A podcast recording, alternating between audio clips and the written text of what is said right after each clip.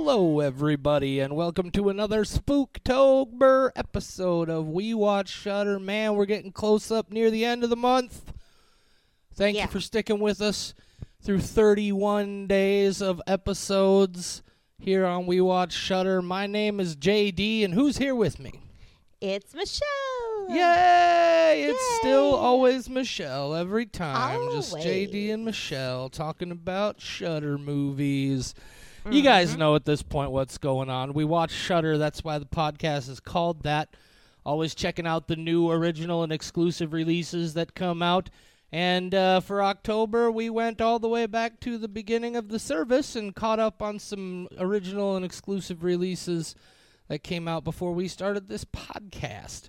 Been talking about them all month long. We got another one for you here today. Michelle, what are we talking about? We're talking about Slapface. Slapface! Slapface. which is uh uh man i uh, just right off the bat let me tell you slapface this one was confusing to me because slapface is like that's a weird name for any movie because it doesn't really tell you anything about what kind of a movie it's going to be and then you see the image uh, that's associated with this movie on the Shudder website and it's like not even any like you could have had a million ideas of what a movie called Slapface might be about, and that picture doesn't have anything to do with any of them. Uh, I was real curious about this one going in. How's about you, Michelle? I thought the name was dumb as fuck. Fair enough. That's a Yeah. It's a very direct and aggressive way, I think, of saying the same thing I was trying to say. Yeah, I really, really, really hated the name a whole bunch. Slapface. So, uh, uh, Yeah. yeah, it's uh, maybe not the greatest title in the history of, of films, uh, but uh, we're gonna, uh, as we do, I'm gonna give you the. Uh, uh, the uh, official description directly from the Shudder website, and holy shit, it's one sentence, Michelle. It's Wow. one sentence for It also Slapface. tells us nothing. It absolutely tells us nothing. Here it is. A boy deals with the loss of his mother by creating a dangerous relationship with a monster rumored to live in the woods. A Shudder original. Michelle, Uh huh. hit us with your spoiler-free thoughts on Slapface. Aside Uh, from the fact that you think it's the dumbest title in the history of titles. I titles. really, I really hate the title. Um. Okay, so I that title really was a hurdle to get past because I really did think it it, w- it was so stupid. I thought the monster was named Slapface. That's what I thought going into this, and I went, the monster's name is Slapface. That is so stupid. So it really, it, it was something that factored into my enjoyment the first time I watched it because it was a thing I had to get past. Of like, they made a terrible decision. How on earth could they make a good movie if that's how their decision making abilities are? Um, but then once you get past that and you start realizing what this movie is actually about, I do think that I, I enjoyed it. Um, I don't think it went as extreme as I would have liked with the message that it was trying to send. And I do think it was a little convoluted at times, but I do overall enjoy it. Um, there was some stuff that could be improved, but I also think the little boy that stars in this film is very good. And there are some very, very haunting shots. I will give it a 3.25. 3.25 skulls from Michelle on Slapface. Uh, yeah, I don't, I don't disagree. This, uh, this name, this title was a, a hurdle going in. Uh, in fact, uh, this is one that I almost didn't bother to watch when it first dropped because of the title. That Same. being said, I am so glad I did watch this. I really enjoyed this movie a lot. Uh, I, uh, I I think it has some in- obviously some interesting things to say. Uh, deals with some themes that we'll talk about in the spoiler section, uh, but in ways that I, I think are are a little more nuanced than than a a, a lesser movie might have done. Uh, the, again, uh, like you said, August Maturo, the who plays the the boy in the film, is fantastic for such it like just another example of how it's getting really creepy and weird to me how really talented child actors are it's like like that might be the most horrifying thing about the movie is just how fucking good this uh, apparently like 13 year old kid is at acting. But uh, no, I, I really enjoyed it. Uh, I think this is a movie that uh, some people are going to see the uh, the quote unquote monster design and it might be too much for them a little but I, I loved everything about that. Uh, I, I liked this one even more than you did. This one gets a four and a half skull from me.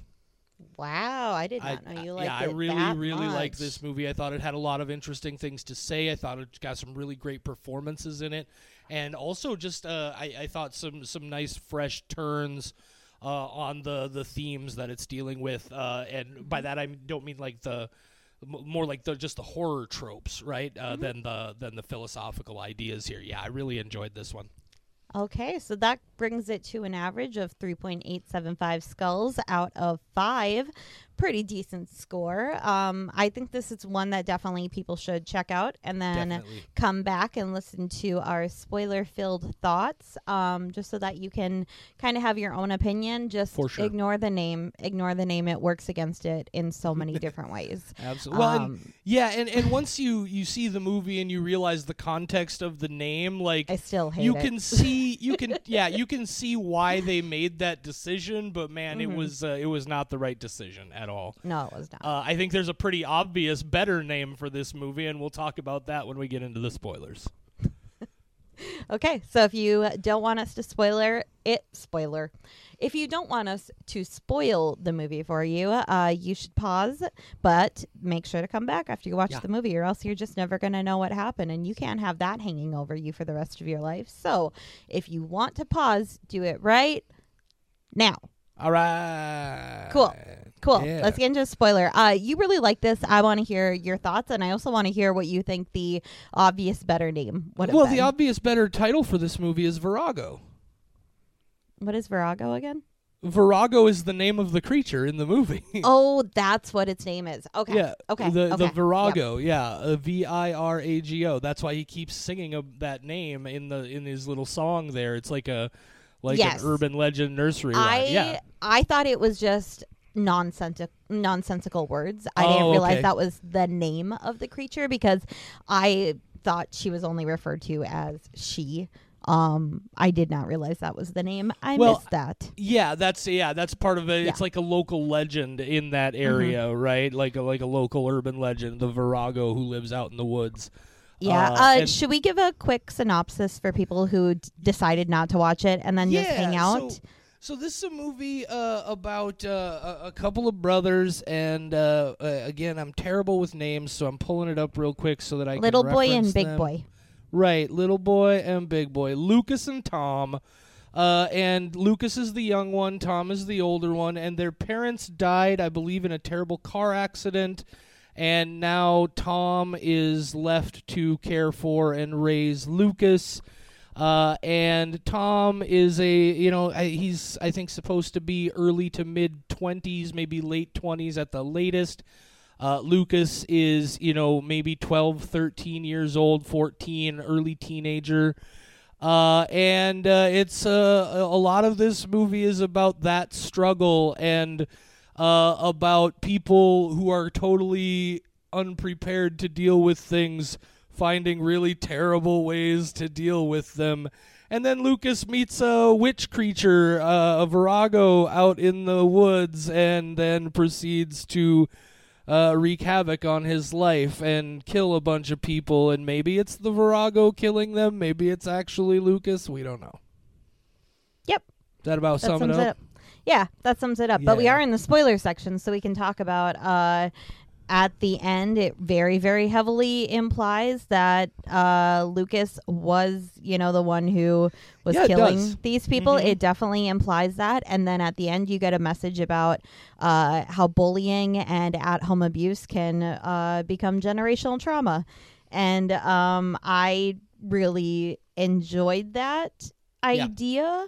I just wish that because what they consider the the at home abuse, which is at home abuse, but they play slap face when Lucas gets into trouble, where Tom and Lucas just hit each other back and forth Sure. um, for a while, and that's his form of disciplining his little brother. And his brother thinks this is just normal and like tries to play it with his friend Mariah, and it seems to imply that he takes that too far, and that this creature is not the one that did it, that he was the one who sent her to the hospital. And I thought that was all very interesting. I just wish it had been a little bit more extreme in like showing that that was abuse. sure. I but I do think it it kind of it kind of delivers in a way where Tom is saying, you know, I'm not abusing my little brother and arguing with his girlfriend about it and there's like this gray area of whether it should be considered and I know the movie is saying like yes it absolutely is and I wish it had just amped it up a little bit so Sure. that there was not that gray area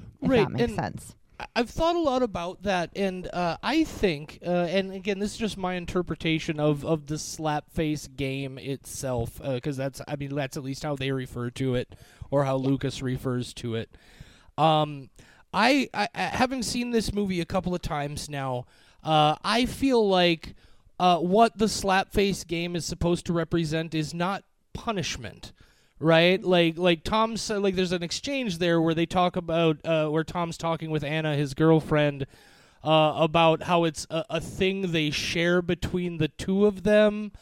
And i feel like i think what the intent there was it's supposed to be uh, a very exaggerated uh uh example of just um uh sort of ideas of toxic masculinity and how to raise young boys into being quote unquote real men and about being tough and being strong and not showing your fear and your pain and your emotion uh, and that sort of thing.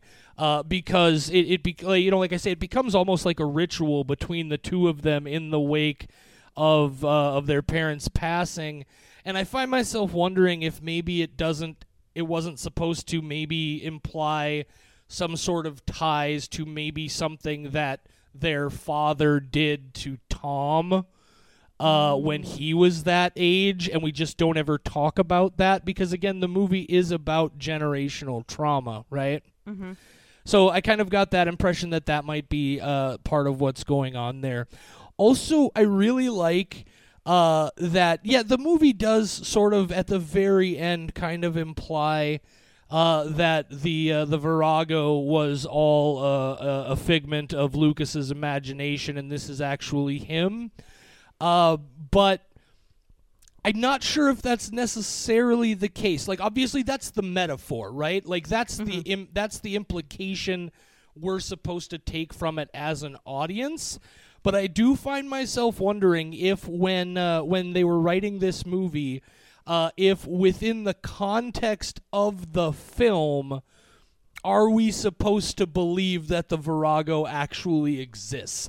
Because he does the, you know, they talk about all the time, you know, first she was a breeze, then she was a tree, then she was a witch. And there are several different moments throughout the film where the Virago just disappears, right? So that does happen again at the very end, and I, I like that, and, and I, I'd like to. It's actually it's something I would love to ask the director and writer Jeremiah Kipp. Uh, right, just like that's the most interesting thing to me because like it's something that I really appreciate about a lot of this newer because this does very much have almost almost a folk horror kind of vibe to it, definitely in a modern sense. Uh, but that sort of very uh, sort of woodsy, uh, uh, witchy sort of vibe. And like a movie like Hereditary, uh, Ari Aster has, has very clearly said that yes, this is a metaphorical film, but within the context of the story, the demons are real, the possessions are real. This is something that's actually happening to them. And I'm curious if that's the same here or if we're supposed to take it as uh, it, it was all uh, happening in Lucas's head. Um, I can say that I hope the Virago is not real because that final shot of Lucas just staring at the camera with the police lights playing across Mhm. his face and it just lingers and you see that that trauma and that realization and then that message pops up about, you know, if uh I think it says it's bullying. I can't remember if it was Yeah, yeah. like bullying or abuse or what Yep. terminology, but it says, you know, get help for it. Um, that really stuck with me more than anything else in this film did. So I think in my interpretation of the movie, I would like to believe that the Virago was not real and that this was all a bigger metaphor just because that last shot just really really stuck with me for that reason. Yeah, for sure, and and I definitely lean that way as well. Uh, there are, uh, there, uh, frankly, the reason I bring it up is there are a couple of, of smaller interviews that I did read uh, after seeing the film, uh, where there are some comments made that uh, I don't know, maybe just the way they come across in the interview is what creates the ambiguity for me there. Uh, But yeah, I definitely feel like uh, like that's uh, uh, the overall idea. Also, I, I mentioned earlier that I really liked the the uh, design of the Virago monster in this. I love that it's very much like uh like a child's fairy tale witch, right? Like with the Mhm. big oversized hook nose and the mottled face. Uh, but then also it's like a it's like va- almost like Sasquatchy, right? Because it's super super tall and lives in the woods and I just I really liked the concept of the Virago and the design of it uh, a, a whole lot. I really enjoyed that. I think the design um, was a very good direction to go with this because that is a design that Lucas could have created in his Yes, head. It is yes. a traditional witch with just a few adjustments made, but that is an image that probably all children have seen from watching movies or reading books or whatever it may be. Like that is what they envision witches as with just a slight you know, couple changes because Sure. he could get creative with it. So I think it was very smart because it added to that like is this in his head or is it not? It wasn't something where we saw the design and thought there's no way a child could come up with that and it's Right. too horrific, you know. It it's all stuff that is pretty traditional just with some some tweaks yeah, here and, and there. and the more I sit here and think about it, having just watched the movie again here just earlier today as we're recording this, um, uh, that as well as uh, just thinking back uh, the sequence where uh, uh, they're playing Slapface for one of the last times, and every time Tom hits uh, Lucas, uh, the Virago reacts uh, as if it was struck uh, Mhm. in the in the exact same moment and in the exact same way. I, I think that definitely lends to the idea of uh, of it being something that's that's happening in Lucas's mind. Uh, one of the things that took me away from that idea is just the intensity of uh, the the destruction and the mayhem in the police station in that sequence when Mhm. he's coming out of the interrogation room. Um, and I guess you could say in that moment that a lot of that is part of his delusion, and maybe it's because it looks like he didn't just get a gun and shoot a bunch of people. Like it looks like a fucking tornado went through that place, right? Uh, like there are light fixtures falling down. There's blood splattered everywhere, and I get that we had the sequence earlier where he kind of ransacked his own house. But this is a step above and beyond that, where it's like beyond believable that it would be something that he would be able to do on his own. Uh, and I think that was part of what kind of started pushing me more in that direction. But just sitting here talking about it, I kind of feel like you know he it, they, that sequence does play out kind of in slow motion and in weirdness, and so it may be kind of indicating that he's in sort of a fugue state, and that what we're seeing there is again kind of an exaggeration in a lot of ways.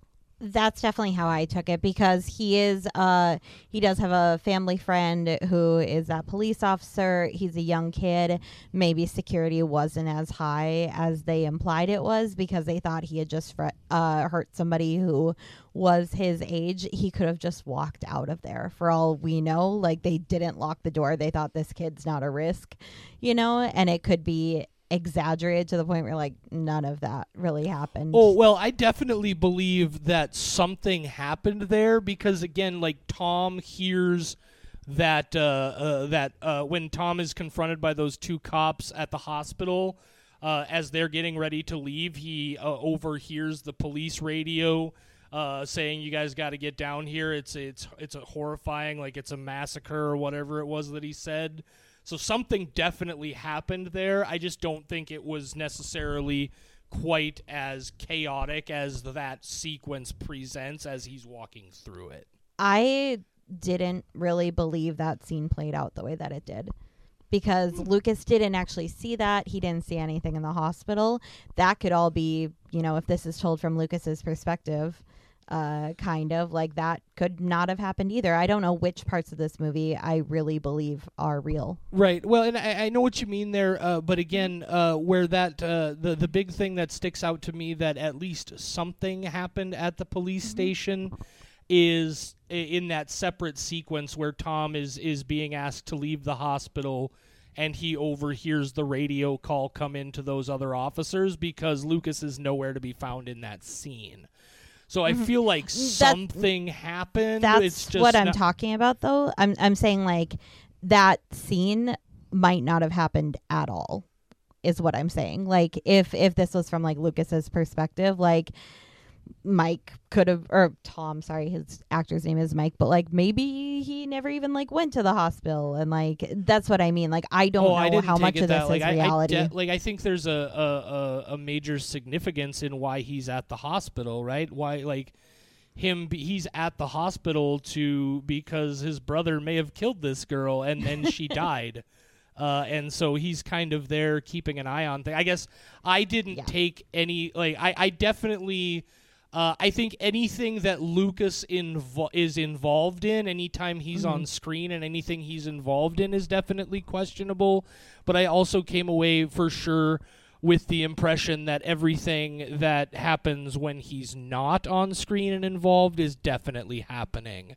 Like Okay. there's a the- there's a thread running through this entire movie of the authorities knowing that this kid has some violent tendencies and some problematic tendencies, right? Uh, So yeah, I I, just don't know how he would do the police stuff at all. Like, how would he kill any of them? Uh, well, I mean, there's a moment in the in that uh, sequence uh, where he leans down and picks up uh, a gun from one of the dead officers, and I find myself wondering if at some point the implication is that somehow he got a hold of somebody's gun and got away. Uh, again, I'm not uh, like I, I, I'm not totally suggesting that uh, that it, it ha- but I guess that, that's just the way I interpreted it. Is Yeah. that something happened there? It just wasn't as extreme as it seemed as he was actually walking through the chaos. Okay.